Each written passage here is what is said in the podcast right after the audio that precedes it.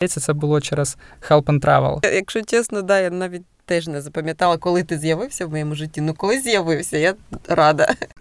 Е, Доброго дня, вітаю, друзі, слухачі нашого подкасту Місце сили, де ми заряджаємося е, мотивацією і цікавими історіями від людей, які е, роблять так, щоб ми хотіли жити на Черкащині. Ну, принаймні, мені так здається. Е, З вами я, хост, ведучий е, Денис Андрущенко, е, засновник фонду лідерів е, і також е, член ротарі клубу Черкаси Центр. І у мене в гостях Вікторія Феофілова. Вона є тренеркою, фасилітатором, організаторкою і ще багато чого можна е, додати. Е, як ми з нею почали спілкуватися до цього, е, то вона казала, що важко буде описати всю цю е, діяльність, і я тут погоджуюсь. Привіт, дякую за запрошення. Дійсно важко, насправді. Е, Інколи я думаю, що це мінус в тому, що в тебе немає, ну, немає якоїсь чіткої фрази, там я агроном, наприклад, да, і, все. І тут все, все понятно. А інколи я думаю, що це перевага, тому що така мультизадачність і е, такі різні сфери, в яких ти там працюєш і живеш, вони роблять життя різнобарвним, вони е, змушують тебе дивитись на життя з різних сторін. Що би я зараз про себе сказала, то це в першу чергу це те, що я жінка, і це, до речі, наче так просто, але не завжди в своєму житті. Я б сказала це на першому місці. По-друге, я голова громадської організації Молода Черкащина, е, одній з найстарших, я би сказала, організацій е, Черкащини громадських. Е, Народилася молода Черкащина в 2004 році. І що саме прикметне, вона народилася без мене. Ну тобто я її не створювала, я вже потім до неї доєдналась. Але зареєстрована ця організація в день мого народження, 8 січня. Тому так от співпало, що ми, мабуть, народження одне для одного були. Це, І- до речі, день народження Черкащини, якщо не помиляюсь, 7 січня, так, на, на Різдво. І на наступний день народилася якраз молода Черкащина. Да, так? да. Це якось Не. пов'язано? Не, це так співпало, тому так дивно. Е, власне, і я займаюся розбу... ну, роботою цієї організації вже багато років. З 2006 року я її головою. І от сьогодні цей рік, ось 2021, для нас один із найважливіших, тому що цього року ми будемо переживати трансформацію, ребрендінг, і в нас багато чого зміниться, в тому числі і назва буде інша. Зараз не скажу поки яка, тому що спочатку ми її нехай офіційно зареєструємо, але е, ну, це такі дуже великі переміни в нашому житті. Але обов'язково всім потім про це розкажу, запрошу на день народження е, наше нове нашого оновлення. Переродження. Да, так. перероджень, день переродження, точно. Е, але це ну, велика частина мого життя. Ще, що я, чим я зараз займаюся і, з чим я дуже сильно себе асоціюю, це майстерня крафтового хліба Агроельф. Це наш сімейний такий бізнес, який, ну такий, я б не сказала, що це не мікробізнес, а нанобізнес. Якщо є ще менші якісь категорії, тому що ну, нам ще менше року, і ми тільки-тільки починаємо. І це досить складно, бо це виробничий бізнес. І ні я, ні мій чоловік не мали раніше такого досвіду, тому е, у нас просто така зона турбулентності постійної. Ну, Це така власна справа, і в принципі в Україні чимало таких е, підприємців, які просто своє хобі перетворюють на власну справу. І як у вас відбувся цей перехід? Наскільки я пам'ятаю, це також починалося з хобі. Ну так, насправді минулого е, року, коли був локдаун, чоловік мій почав. е, Ну, ми ж всі там сиділи і якось фрустрували да, цю ситуацію. В мене, було багато роботи в онлайні, а він е, в онлайні працювати не міг, бо він ну, готував їсти в школі приватній, був поваром і. Відповідно, не працював. Тому він почав експериментувати і пекти хліб на заквасті. Це такий хліб, який без дріжджів печеться, а тим способом, яким випікали його наші там пра-пра-пра-пра бабусі. Власне, і ще древні єгиптяни таким способом випікали.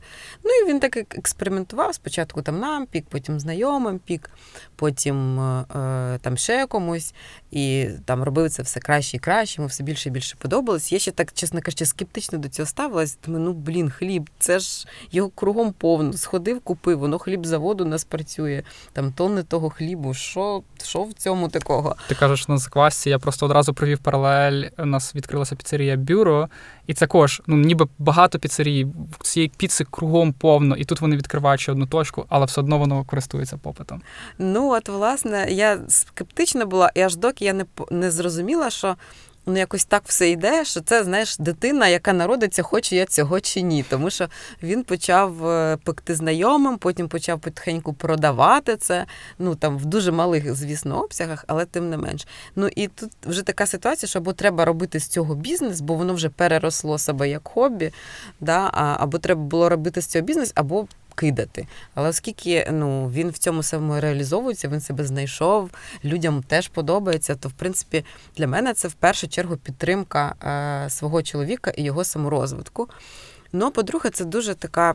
Ну, не знаю, мені здається, хороша, тепла і благородна справа пекти гарний, якісний хліб, він робить людей кращими, мені здається. Аж захотілося вдихнути таку скоринку, теплий. Ох, у нас так пахне вдома, ти би знав. Це такі всі запахи і аромати незбагненні. Е, щодо дому, е, ти сама народилась в Черкасах, вірно? Так, я народилась в Черкасах в 80-му році. Але зараз ви проживаєте в Геронимівці. Геронимівці. Е, як давно ви переїхали і з чим це було пов'язано? Ми переїхали років п'ять назад. Пов'язано це було з тим, що ми в якийсь момент зрозуміли, що хочемо не хочемо жити в квартирі, а хочемо жити в будинку. То ми дуже довго, ми 15 років знімали різні зйомні квартири, приїжджали туди-сюди. Сім квартир, ми ну, сім точок проживання по Черкасах ми змінили. І, звісно, хотілося вже власного житла, але одна з точок, де ми жили, це був е, дім наших е, знайомих. І ми пожили в будинку і зрозуміли, Боже, який це кайф, це зовсім інша якість життя, коли ти живеш на землі, а не висиш десь там в повітрі на якомусь там восьмому поверсі.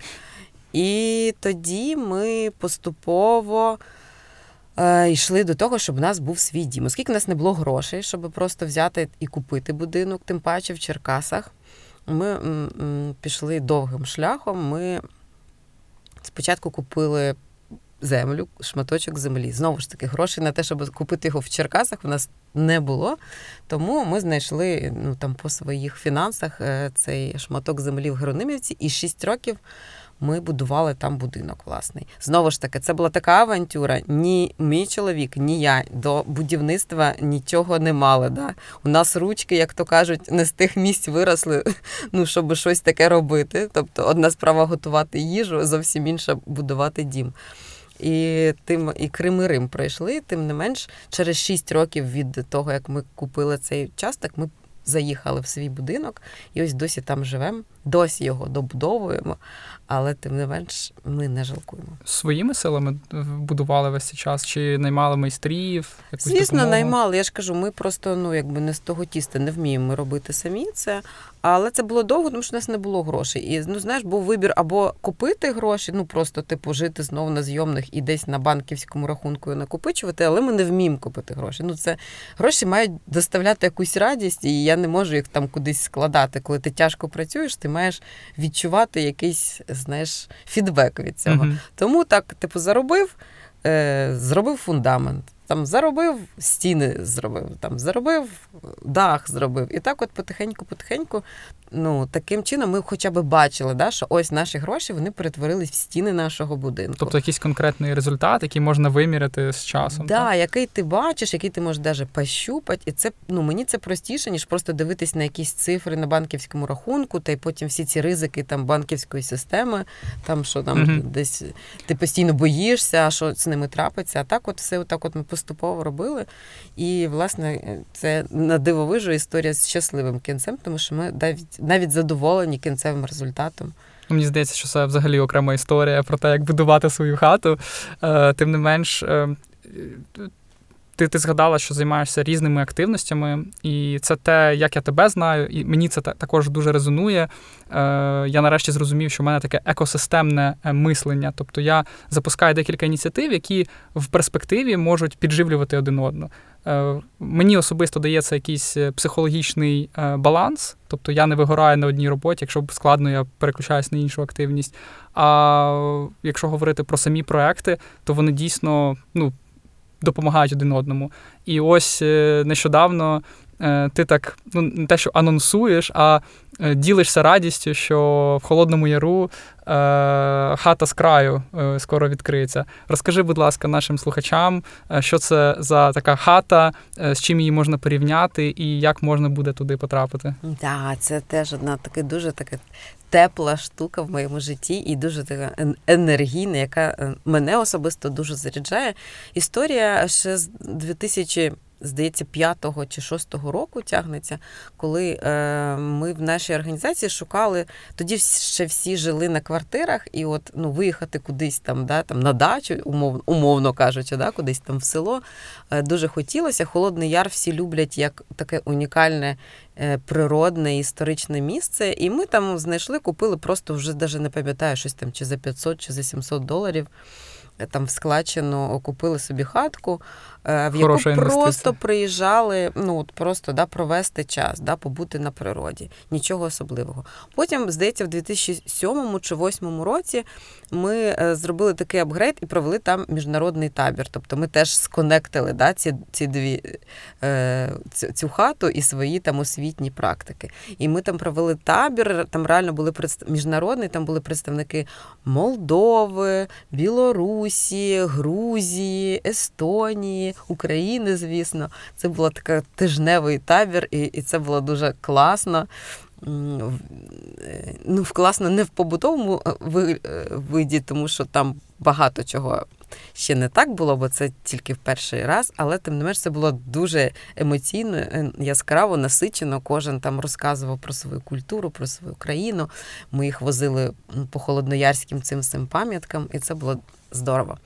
Власне, з тих пір ми просто, от, ну, вона у нас була, і ми практикували там якісь освітні свої заходи. Там. Якщо у нас влітку там якийсь семінар, і можна було його зробити, провести там, ми проводили. Да? Що там, власне? Там просто сільська хата. Там же священник, наскільки я пам'ятаю раніше, е, яку ми, ну, умовно кажучи, трошки доробили. Тобто ми там, роз, наприклад, розписали стіни. Там у нас кухня розписана трипільськими символами. Там.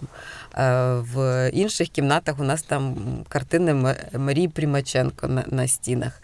Е, зовні тепер вона вже розписана чигиринськими національними узорами. Ну, Тобто ми зробили таку якби яскраво і, і гарно. Ви е, орієнтувались на якусь подібну хату в Україні чи за кордоном? Виключно на себе, от коли ми це так робили. А е, і там є місце, де можна та, ну, поставити намети і ще жити в наметах. Тобто там можна жити в будинку, можна жити в наметах, там є там колодязь, звичайний там сільський там туалет, оцей вуличний і, і, і душ такий, ну, типу літній. Е, пічка, на якій готувати їсти. Ну, власне, все. Все дуже просто, так і по-спартанськи. Ну, там якісь ліжка, матраси ми там надовні брали. Але коли ми проводили е, ці заходи, ми помітили, що там ну от реально змінюються люди. Тобто туди приїжджали різні, ну в основному, звісно, молоді, але от приїжджають люди, наприклад, які ну такі дуже міські, міські, знаєш, там, які там бачать корову і зразу там корова, корова, дивись там. І які дуже не звикли до таких от умов.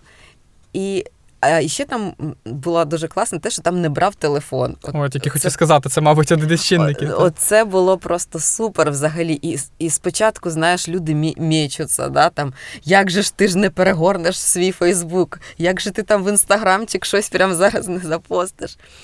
Е, і тим не менш, десь ми практикували по три дні оці от семінари, тим не менш, люди, які в кінці, от ми коли там прощалися, вони вже були зовсім інші. Тобто вони казали, Боже, як гарно, що у вас тут не прийм... ну, немає зв'язку, як класно взагалі е, ну, там, от пожити без телефону пару днів як прекрасно от просто бути, просто слухати спів птахів і більше нічого. Там у нас хата, ну реально, вона так з краю, що е, здається, що людей навколо більше немає. Тому що ті хати, які були близько, там вже ніхто не живе, і вони там просто закинуті. Тобто там людей немає, і ти там можеш відчути себе просто на краю світу.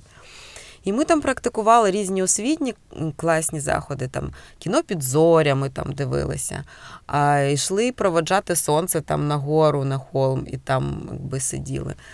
Там вже дуже чисте небо, немає цього забруднення Там світлового. просто прекрасно, краєвид взагалі чарівний. Можна бродити по цих ярах, лісах, збирати травки і заварювати там чайок.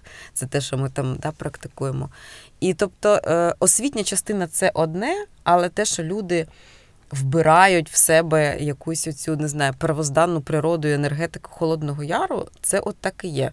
Я по собі замітила, що навіть якщо ти весь там в справах, в себе все там валиться, нічого не виходить, ти спішиш, там щось там з цими семінарами і учасниками, все щось не так. І я вже там знаю, треба тільки дістатись туди, і все буде хорошо.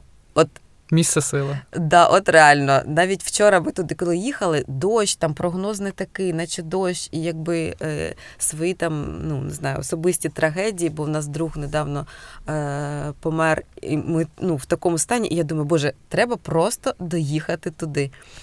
І от коли ти доїжджаєш, просто там сідаєш, вдихаєш, видихаєш, і все, і тобі, і тобі добре. І от просто провести ці кілька днів там з природою і з дуже примітивним побутом. Оце я впевнена, це теж грає роль. От що ти дістаєш воду з колодязя своїми руч, ручками, да, прохолодну, чисту, живу воду, не бутильовану, не там очищену обратним осмосом чи ще чимось таким. Просто готуєш їсти, розпалюєш піч, там, не знаю, готуєш там якийсь борщ чи шашлик, ну, не, ну неважливо. Просто лежиш в гамаку, читаєш книжку або не читаєш, просто закрив очі, слухаєш. Медитуєш, так. Да, це просто настільки підживлює, і в цьому році, ну це вже ідея десь минулого року тягнеться. Ми реально за цей 2020 реально вигоріли. Просто воно якось так вже накатувало, знаєш, але цей 2020, який нас загнав в онлайн повністю всю нашу діяльність. Ну так сталося, що у нас було кілька проєктів, і всі їх довелося переформатовувати під онлайн. І це був ну такий стрес. І ми трохи втратили якби і і між собою зв'язок, да? бо всі сидять по домах і тільки там десь в зумі ми бачимось. І ми реально так вигоріли і зрозуміли, що ну це це ж часто трапляється з людьми в громадській діяльності. У нас така ризикована в цьому плані е, робота. А тому... що тебе взагалі привело в таку діяльність, громадську діяльність? Ну, привів мене чоловік. Тобто він вже займався цим? Ні, він просто мав знайомих в громадській організації. Вона називалася, е, що скажу, е, демократичні перетворення України. Це взагалі одна з перших. Ну зараз її вже наскільки я розумію, немає, але це була одна з перших громадських організацій. Був Черкасах. 9, да, це був 99-й рік на минуточку. Uh-huh. Люди стільки не живуть, скільки я займаюся громадською діяльністю. Він мене просто привів, познайомив зі своїми друзями, е, яких він там мав. І я там от лишилася. І це перші люди, які познайомили мене з тим, що існує громадський рух і громадські організації, що вони роблять. От Сергій Гончар, можливо, ви знайомі. Е, от він був одним з тих людей, які мені пояснювали, що там на папері, як взагалі це все працює. І, наверно, ну я так думаю, що це просто моя натура, е, не знаю, така кипуча. Ну я захоплююсь е, цими людьми, в тому числі тобою, тому що стільки років віддавати себе на розбудову демократичних якихось фунд фундаментальних основ е, в Україні, розуміючи, що це не буде швидко, і в нас ще великий довгий шлях попереду, але все одно робити це. Е, все одно робити потрібні заходи, потрібні зустрічі, допомагати відкривати нові організації. Я розумію, що без таких людей, як ти, ну ми би не мали е, ті позитивні зрушення, які сталися за останні роки. Дякую. Ну і то знаєш, е, зараз мені допомагає те, що я пам'ятаю, як це було там, да, в кінці 90-х, на початку 2000-х. Бо багато хто е, вигорає, тому що каже, Боже, нічого не міняється, все погано, всі погані, ніхто нас там не любить, не цінить і нічого не відбувається. Але я то знаю, як це було тоді. І я знаю, що за ці 20 років е, ну, зрушення величезні. Ну реально тоді громадський сектор собою представляв там, не знаю, 5, 6, там 10 людей, які постійно хотіли один до одного на заходи, тому що в принципі більше не не було кому. Знаєш, а можеш нагадати? От можливо, деякі слухачі вони згадають себе, а можливо, хто взагалі не в Україні нас слухає, то е, зрозуміє контекст, в якому відбувалися ці перетворення. Ти можеш згадати оці е, роки, е, коли тебе тільки познайомили з громадською діяльністю? Ну так, це було це було так дивно. І, і, от знаєш, коли. Е... Ну, з тих пір насправді організації громадські, їх стало просто ну, набагато більше, вони стали набагато більш професійнішими. А ну, спочатку, і і зараз, коли говорять там, типу, а ви грантаєди там або щось таке, от я знаю, що таке грантоїдство, знаєш, тому що е, в ті роки це виглядало так: про громадські організації не знає майже ніхто. Участі в них бере просто якийсь там. Е, стрімящийся к нулю відсоток людей, тому що ну, ну, взагалі не звикли до такого. Але прийшли грантодавці зі своїми грошима і ну, пропонують, мол, давайте, от ми даємо, робіть це. І ще й просять, да? Такі, будь І спочатку ласка. ти починаєш робити просто тому, що на це є гроші. Ну, от чого це не робити? Да? От Є гроші, люди дають. Типу, ну окей, пров... що там складно провести там круглий стіл? Та не складно, звісно, береш і проводиш. Да? І от я прийшла цей шлях від абсолютно такого. Ну, не знаю, просто ти робиш, тому що є на це там попит, да? причому попит навіть не у не, не у тих, для кого ти маєш ці перетворення робити, да? а а попит е, від грантодавців, які готові давати на це гроші. І прийшла шлях до абсолютно усвідомлених е, дій якихось, коли ти робиш все абсолютно тільки те, що тобі здається важливим, і так, як тобі здається ефективним, і вже там набагато менше зважаєш на те, там що там про це думають грантодавці чи ні. Тобто, спочатку це була просто не знаю, якась діяльність заради діяльності, тим не менш на ній ми навчилися робити проекти, да, навчилися якось е, набили руку, що називається, е, знайшли якісь підходи до серця людей. Да? Ну, Це відбувається просто тому, що ну, ти ж вчишся, коли це робиш. І і тоді вже поступово почали е, зростати люди, які більш усвідомлено приходять в громадську діяльність. Тобто заради перетворень, а не заради ну просто аби щось робити. Да? В принципі, все одно, що продавати мобільний телефон, що там не знаю. Проводити якісь проекти, але в громадській діяльності так не воно так не не працює. Якщо ти хочеш бути ефективним, ти маєш бути максимально усвідомленим і розуміючи, чому ти робиш цей крок, а чому ти робиш наступний крок, постійно дивитись, як на це, яка на це реакція, щось підправляти і щось таке. Тобто з тих пір грошей стало менше, але діяльність стала набагато ефективніше. Ну зараз е, здорова конкуренція, наскільки я можу спостерігати. Знову ж таки, ти сказала, що організація стала професійнішими, і ти особисто можеш вибирати е, ті проекти, які тобі подобаються, і е, які ти вважаєш, що будуть ефективними. А тим не менш, якими проектами ти найбільше пишаєшся? Ух, ну. А...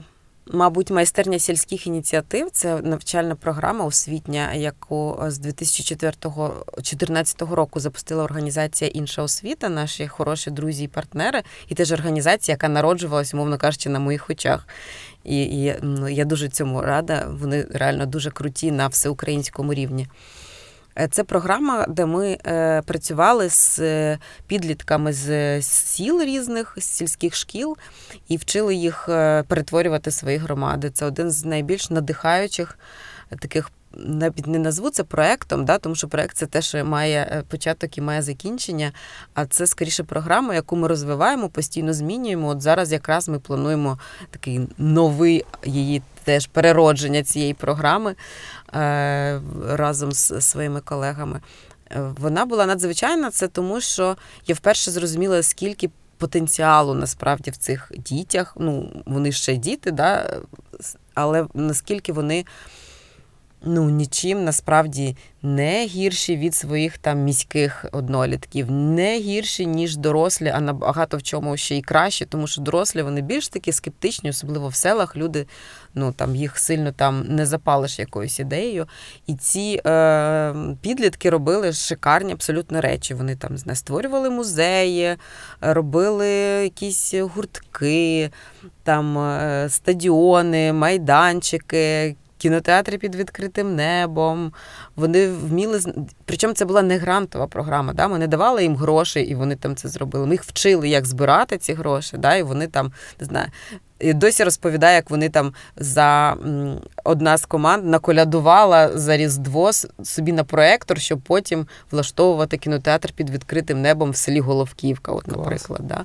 або інші речі робити. Зараз теж все змінилося. Тоді, коли ми починали в 2014 році, села були одні, зараз вони вже інші. Да? Зараз, коли є ОТГ, коли в них є більше грошей, коли в них є свої там якісь стратегії і хоч якесь розуміння того, що проектна діяльність це класно, то е, ну якби е, вже вони більше бачать в цьому в цьому сенс. Коли ми починали, це взагалі ніхто не розумів, що ми від них хочемо, що ми пропонуємо.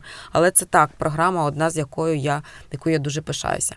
Як вас сприймали? От ви приїжджаєте в село, е, ви попередньо робили якісь зустрічі, чи це був якийсь е, табір?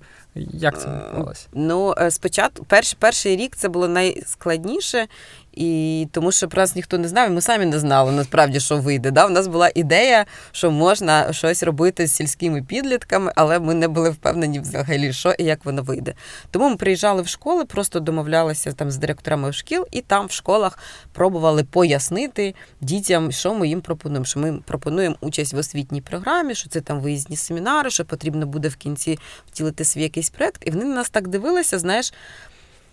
І і не розуміли, що ну, типу, ну вони знають, яку форму як урок і як табір літній. В принципі, все. Неформальна освіта ну, якби проход, проходила там е, повз них. Вони не розуміли, що є там інші способи навчання, ніж просто сидіти за партою, ну або там в таборі, як вони там займаються якимись спортивними там і всякими творчими штуками. Тому для них це просто був переворот світу, і мені зараз надзвичайно приємно, що м, ті, хто тоді були нашими учасниками, вони зараз вже дорослі люди, там студенти, і і в Україні, і не тільки в Україні. Буквально пару днів назад мені писав один випускник з Варшави, що от я. Типу, дивився фотографії, згадав, як це було, і хочу ще раз вам подякувати. Це було так круто, і я обов'язково повернусь в Україну, заїду в гості. Тобто ти відчуваєш, е, що така соціальна інвестиція, вона якби потім спрацьовує. Так, і якщо спочатку ми працювали тільки над особистісним ростом цих дітей, мовно кажучи, тобто вони виходили інші з програми. Да? Тобто е, в неформальній же освіті ми їм не ставимо оцінок, да? там, скільки вони там балів щось вивчили, але ми порівнюємо їх з ними ж. Да? І ми, і коли ти бачиш, що заходила дівчинка, яка там червоніла, коли їй щось запитали і ледь чутно щось говорила, а в кінці вона дає інтерв'ю про свій проект якомусь змі і говорить складно, ладно і і не, не, не затинаючись, то це надзвичайно приємно. Або там ті, хто спочатку був такими, наче ну знаєш, не всі ж у нас там отлічники, е, передовики е, брали участь, а й такі, ну якби хуліганісті товариші, як вони там. Загораються і таки там от роблять свої проекти, і дехто про знаєш переборював там, не знаю, вчителів там чи ще когось. Досі пам'ятаю дівчинку, яка е, в Ірдені е, робила зупинку. Тобто там була страшна обдерта зупинка, а вона хотіла зробити з неї гарно. І коли вона прийшла до сільського голови, він їй сказав: ти вчишся в 9 класі, яка зупинка? А хто буде відповідати, якщо там щось впаде комусь на голову? Ну, як це там буває? Іди вчись, не твоє діло зупинками займатися. І як вона плакала мені в трубку і казала, все, я, навірно, ну там не знаю, не буду цього робити. Але потім там там ми її підтримали, і батьки підтримали. В результаті вона зробила шикарно, дуже класний там ремонт цієї зупинки. Буквально, от е, вона, її друзі і родичі, да, повз. Тобто вона безпосередньо голови. своїми руками також. Да, е, да, да. От Там якісь ремонт. родичі полізли, перекрили там угу. цей дах, зробили разом з своїми друзями. Вони її розписали. І після цього. е, просто ЗМІ настільки зацікавилися цією історією, бо це дуже така показова штука. Є фото до. Старшне обдерте, є фото після, красива зупинка, і там ця влада дев'ятикласниця.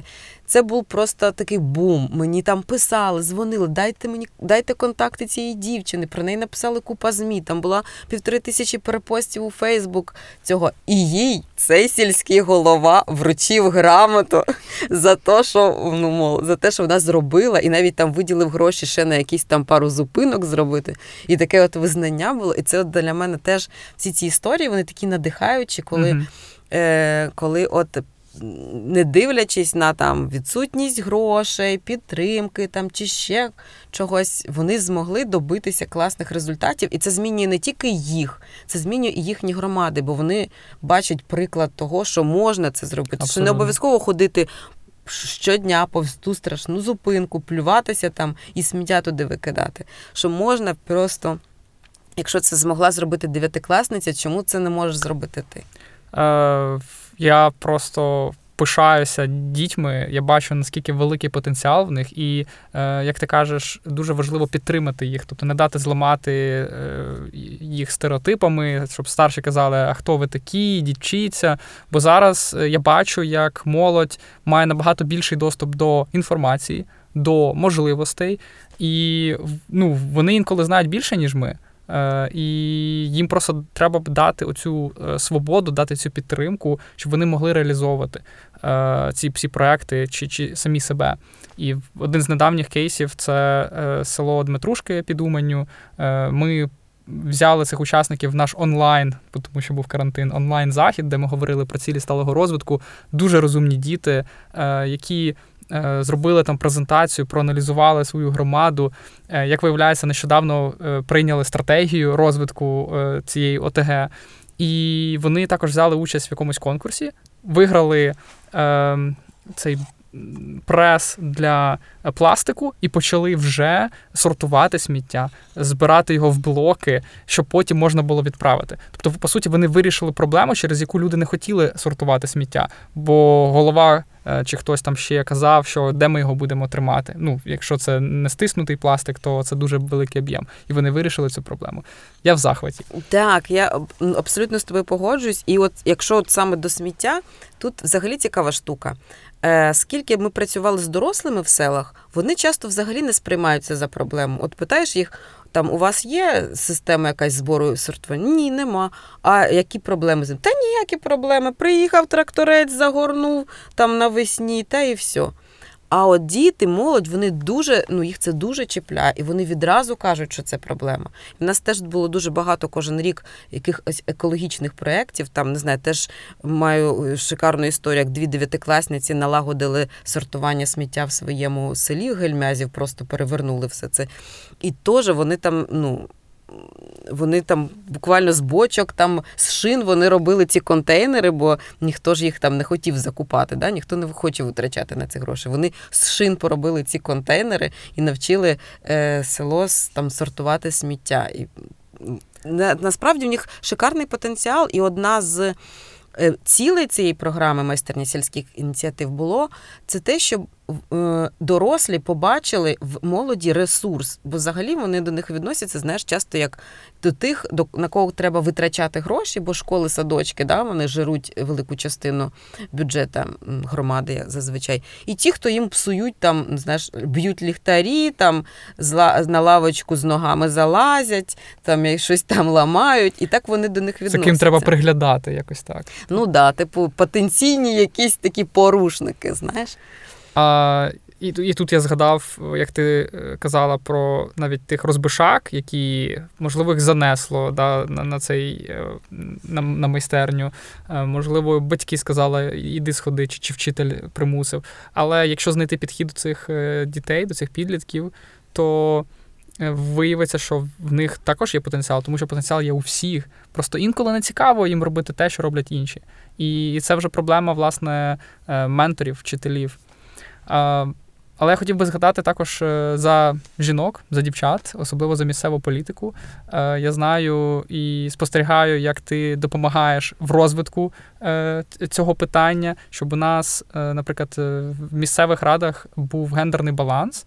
І що б ти сказала для наших слухачів, яка зараз ситуація і що з цим можна змінити? О, да, це ще одна така величезна тема, да, в якій я працюю. Причому, от знаєш, е, якось в довгий час я ігнорувала цю там тему, це фемінізм, це вся боротьба за гендерну рівність. Як і більшості мені казалося, ну, здавалося, що ну ну що там, ну, типу, хочеш, щоб тебе поважали? Ну, роби так, щоб тебе поважали. Яка різниця, хто ти там, хлопчик чи, чи дівчинка? Але коли ну, якби більш заглибало, і там квоти теж мені здавалось, боже, там квоти, зачем? А коли тобі так здавалося? Це це скільки ну, досить, досить довгий час. А потім м, буквально м, е, коли пару років назад я проводила дослідження на ну, я займаюся також дослідженнями на замовлення. І мені замовили, я робила дослідження м, демократичних процесів в Черкаській області. І, звісно, ну, якби, що там у нас з темою гендерної рівності. А паралельно. Ну, і виявилось, що взагалі все погано. Ну, тому що в нас немає ні е, якихось феміністичних сильних організацій, навіть рухів нема. Причому саме на Черкащині вони є в інших областях, а тут просто якась, якийсь пробіл. Взагалі. В цей же час у нас в області на сесії обласної ради чуть ли не з хоругвями ходили, коли треба було прийняти програму рівних прав і можливостей жінок і чоловіків.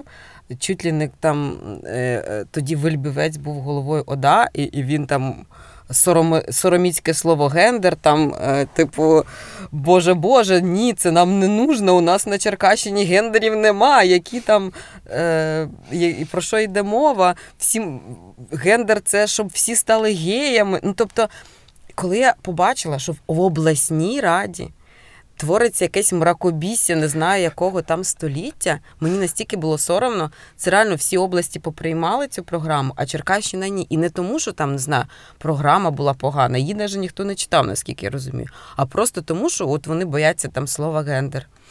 Як ти вважаєш, це якісь е, дійсно стереотипи, які е, б'ють по традиційним цінностям, е, на думку цих людей? Чи це все-таки спосіб захистити якісь більш корисливі інтереси, в тому числі? Ні, Я думаю, землю? що це просто неосвіченість насправді. Багато було, мені здається, і допущено помилок в комунікації таких тем, як і фемінізм, як і гендерна рівність. Е, не завжди це робиться там знову ж таки усвідомлено і професійно. І тому вже склалися там деякі стереотипи, що гендер це про геїв, мабуть, тому що на букву геї знають до чого тут це. Да, Що феміністки це якісь злобні, мужеподобні баби, які ненавидять чоловіків. Е, або щось таке. І тому мені стало дуже образливо, от в першу чергу за Черкащину, тому що ми на фоні інших областей виглядаємо як печерні люди. Ну, от реально, коли таке у нас в обласній раді відбувається. І з того часу я завела феміністичний блог на 18.00. Я вирішила, що ну, якби ж ну що я можу тут в цьому плані зробити? Я можу тільки ну, допомогти тим, хто ще здатен почути, розповісти їм власне, що це таке. Да? І з того часу я от е, веду блог, де пишу про фемінізм.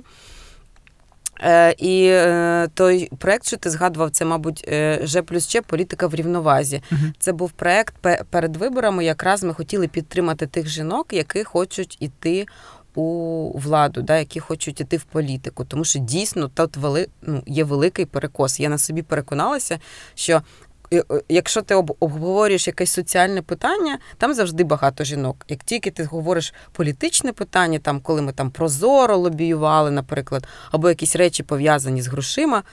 Я там майже сама завжди. Ну, я маю на увазі з жінок там майже нікого немає. В основному всі чоловіки, всі труть там між собою все вирішують. І для мене це абсолютно ненормально, тому що жінок більше ніж 50%, їх більше ніж чоловіків. Тому те, що їх так мало бере участь в політиці, це не є нормальним. Це не нормальне представництво. Це ж ми не говоримо за меншини якісь. Це ми говоримо за більшість, яка тим не менш є з одного боку там ну. Пасивнішою, а з іншого дискримінованою ну, виходить. Виходить, в що так. Але ну, ти робила дослідження, і, в принципі, вони тебе привели до того, що треба займати більш активну е, позицію в цьому питанні. Які е, головні причини, що жінки е, дають себе дискримінувати? Чи все-таки ну, вони просто не мають навіть слова, що сказати, як змінити це? Ну, по-перше, часто вони навіть не не відстрілюють, що що, що їх дискримінують. Ну, Просто це звично, да? ну, це звично.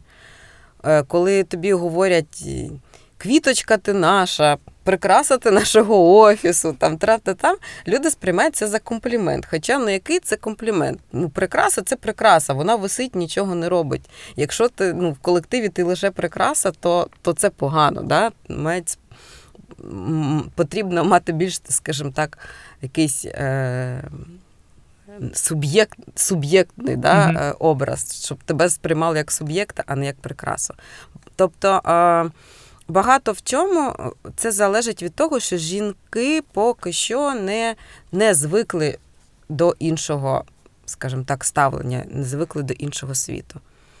А, І мені здається, що в цьому найбільше проблем. Тобто, те, що жінки можуть боротися Е, за права, це взагалі не підлежить сомненню, тому що вони борються, да, вони там жінки-волонтерки, жінки там там і зооволонтери, і, волон, і військові волонтери, і медичні волонтери, і всякі всякі вони можуть боротися в жінках маса потенціалу, вони е, не менш, а то і більш освічені, ніж чоловіки, як показує статистика навіть. да, там не...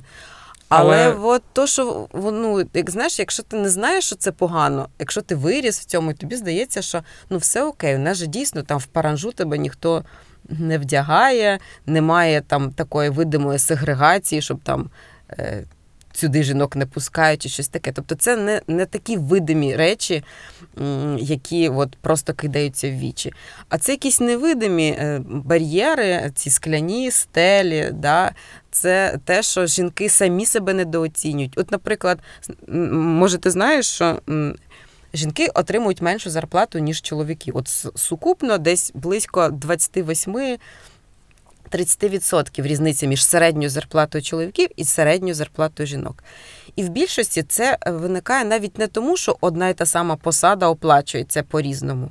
Ну там, типу, от власне два менеджера чоловікам платять більше, а жінкам менше. А тому, що жінки самі йдуть на менш оплачувані посади. Вони навіть просять, навіть по запитам, е, в коли шукають роботу. Е, і це стат, ну, статистика, да? вони просять зарплату меншу, ніж просять зарплату чоловіки. Бо недооцінюють себе. Недооцінюють себе, плюс жінки згодні працювати за менші гроші, за ті, які чоловіки е, ну, не не платять. І тому тут багато чого лежить саме у у вихованні, да, у якихось своїх власних стереотипах.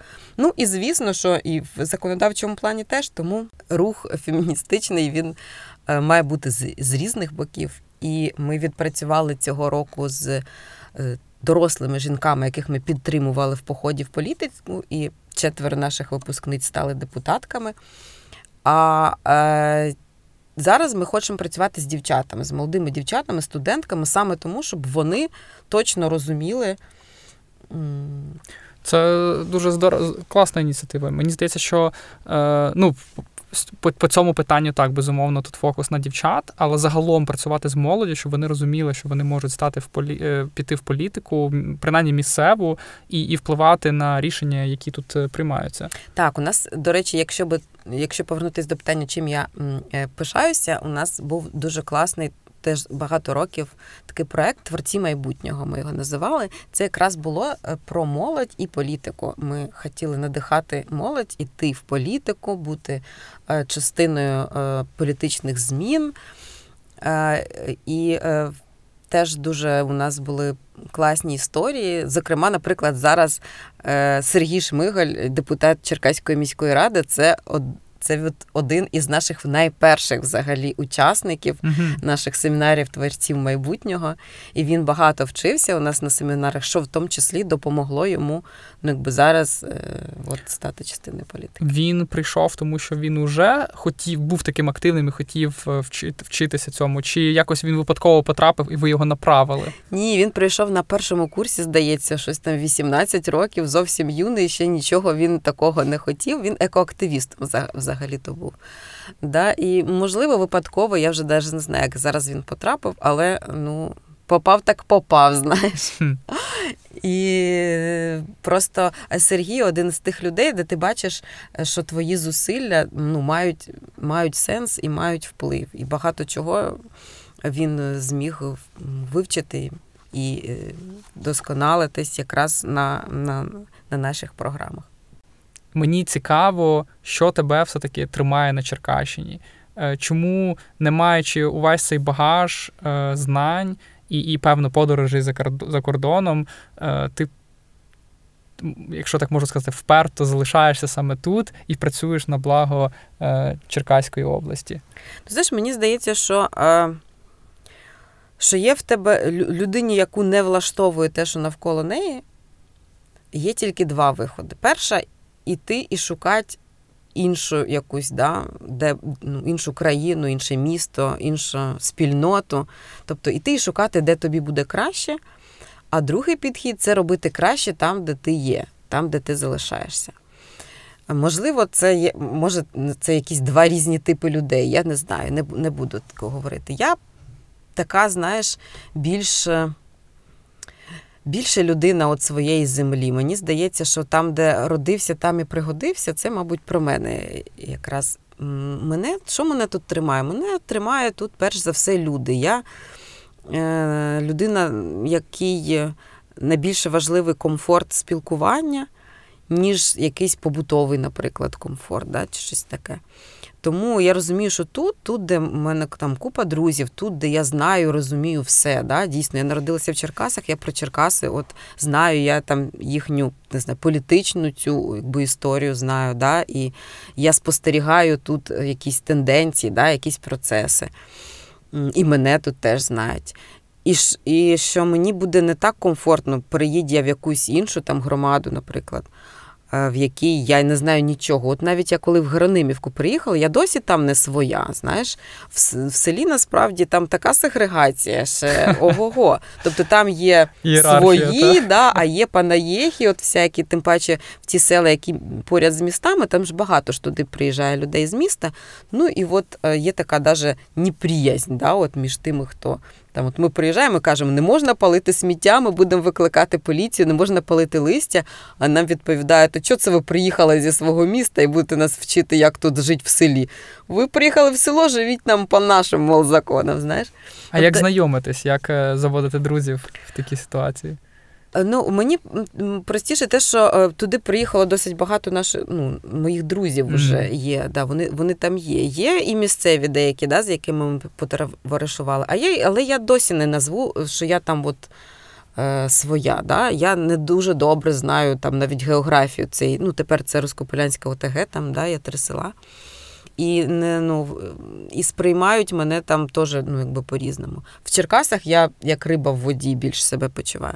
Тому я ж кажу, я вибрала просто оцей другий шлях робити краще там, де ти є. Тим паче, що ну насправді в нас не так погано живеться, як може е, там е, дехто говорить.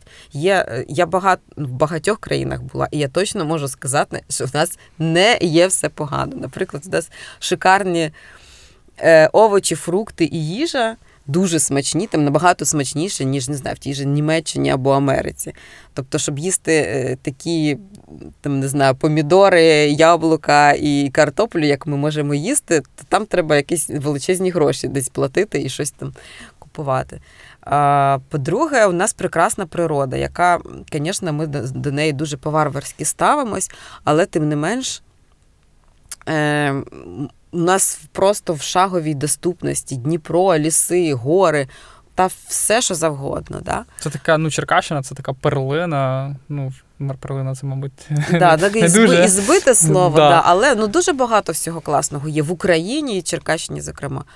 Ну і навіть якщо говорити про якусь бізнес-діяльність, чи ділову активність, чи ту ж громадську активність, то у нас ну, дуже багато насправді можливостей цього є. Ну, Зараз купа можливостей просуватись по кар'єрній лісниці, якщо ти хочеш цього. Кадровий голод величезний. І якщо так. ти реально розумний і енергійний, і можеш вчитися, в тебе от, от відкриті ну, конкуренції не небагато у нас.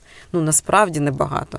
І ми, ну, кожен має шансів досталь себе реалізувати, аби лише хотів, да, міг і не був лінивим. Тому мені здається, що Україна це країна можливостей. Ну і знову ж таки, я ж бачиш, громадська активістка, я знаю всі ці наші проблеми і як їх більш-менш знаю, як їх вирішувати. От я собі уявляю, як я переїхала там в іншу країну. Що я там робитиму? Ну тільки хліб ми хіба можемо пекти. Звісно, хліб кругом знадобиться. Але бачиш, навички є, тобто не пропадеш. Да, ну, ні, не пропаду. Ну я хочу жити там, де мені комфортно і. І навіть коли якісь там темні часи, знаєш, наступають, там, типу, колись там Янукович був і все це. У мене, знаєш, таке зло бере, коли, е, ну, типу, говорять, все, треба тікати.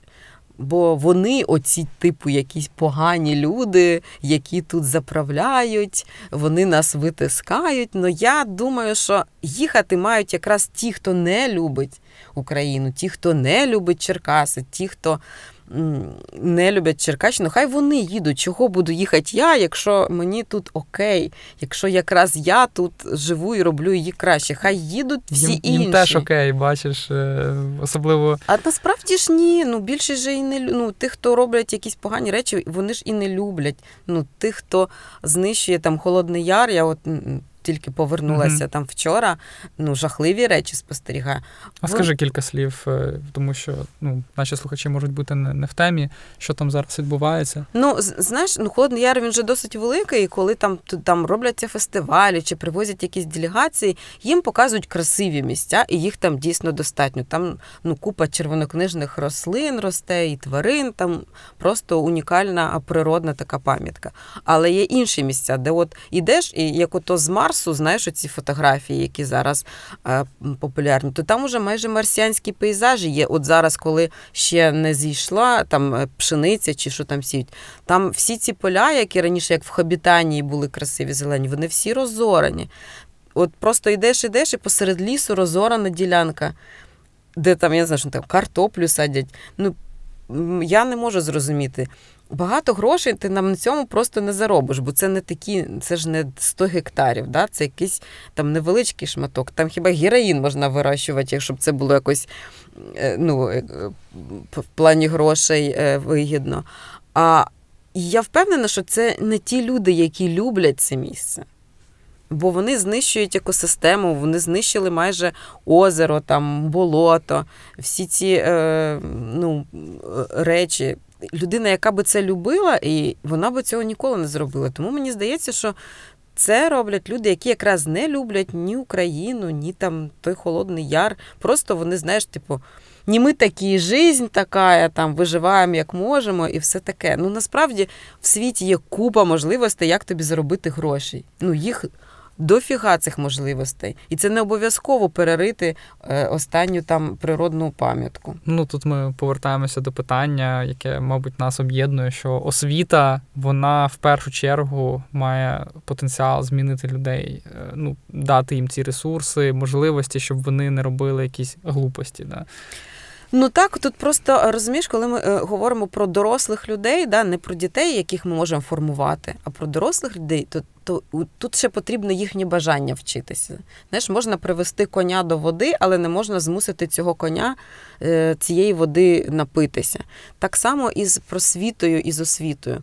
Е, треба робити все можливе, щоб людина, яка хоче, мала доступ до знань. Да? От ми зараз, до речі, запустили курс на Прометеусі. Угу. Це така теж наша перемога. Якраз молода Черкащина, буквально от перед Великоднем вийшов наш курс, базовий курс по політичній і громадській освіті. Якраз базовий, да? не для політиків, не для там якихось уже громадських активістів, е, ну, знаних якби і досвідчених, а якраз для, для тих людей, які от тільки-тільки от вони цікавляться, да, от вони зрозуміли, що щось треба робити, а що треба робити, теж не дуже розуміють.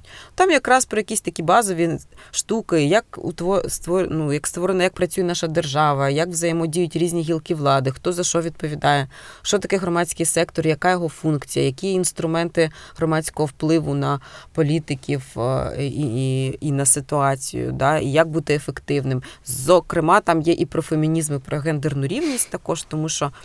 Ну, Мені здається, що це теж один із одна із проблем, тому що в тих країнах, які ми зазвичай ставимо собі ну, за приклад, да, там набагато більше жінок е, залучено в політику, в прийняття все. рішень, да, тому що тому це пов'язано.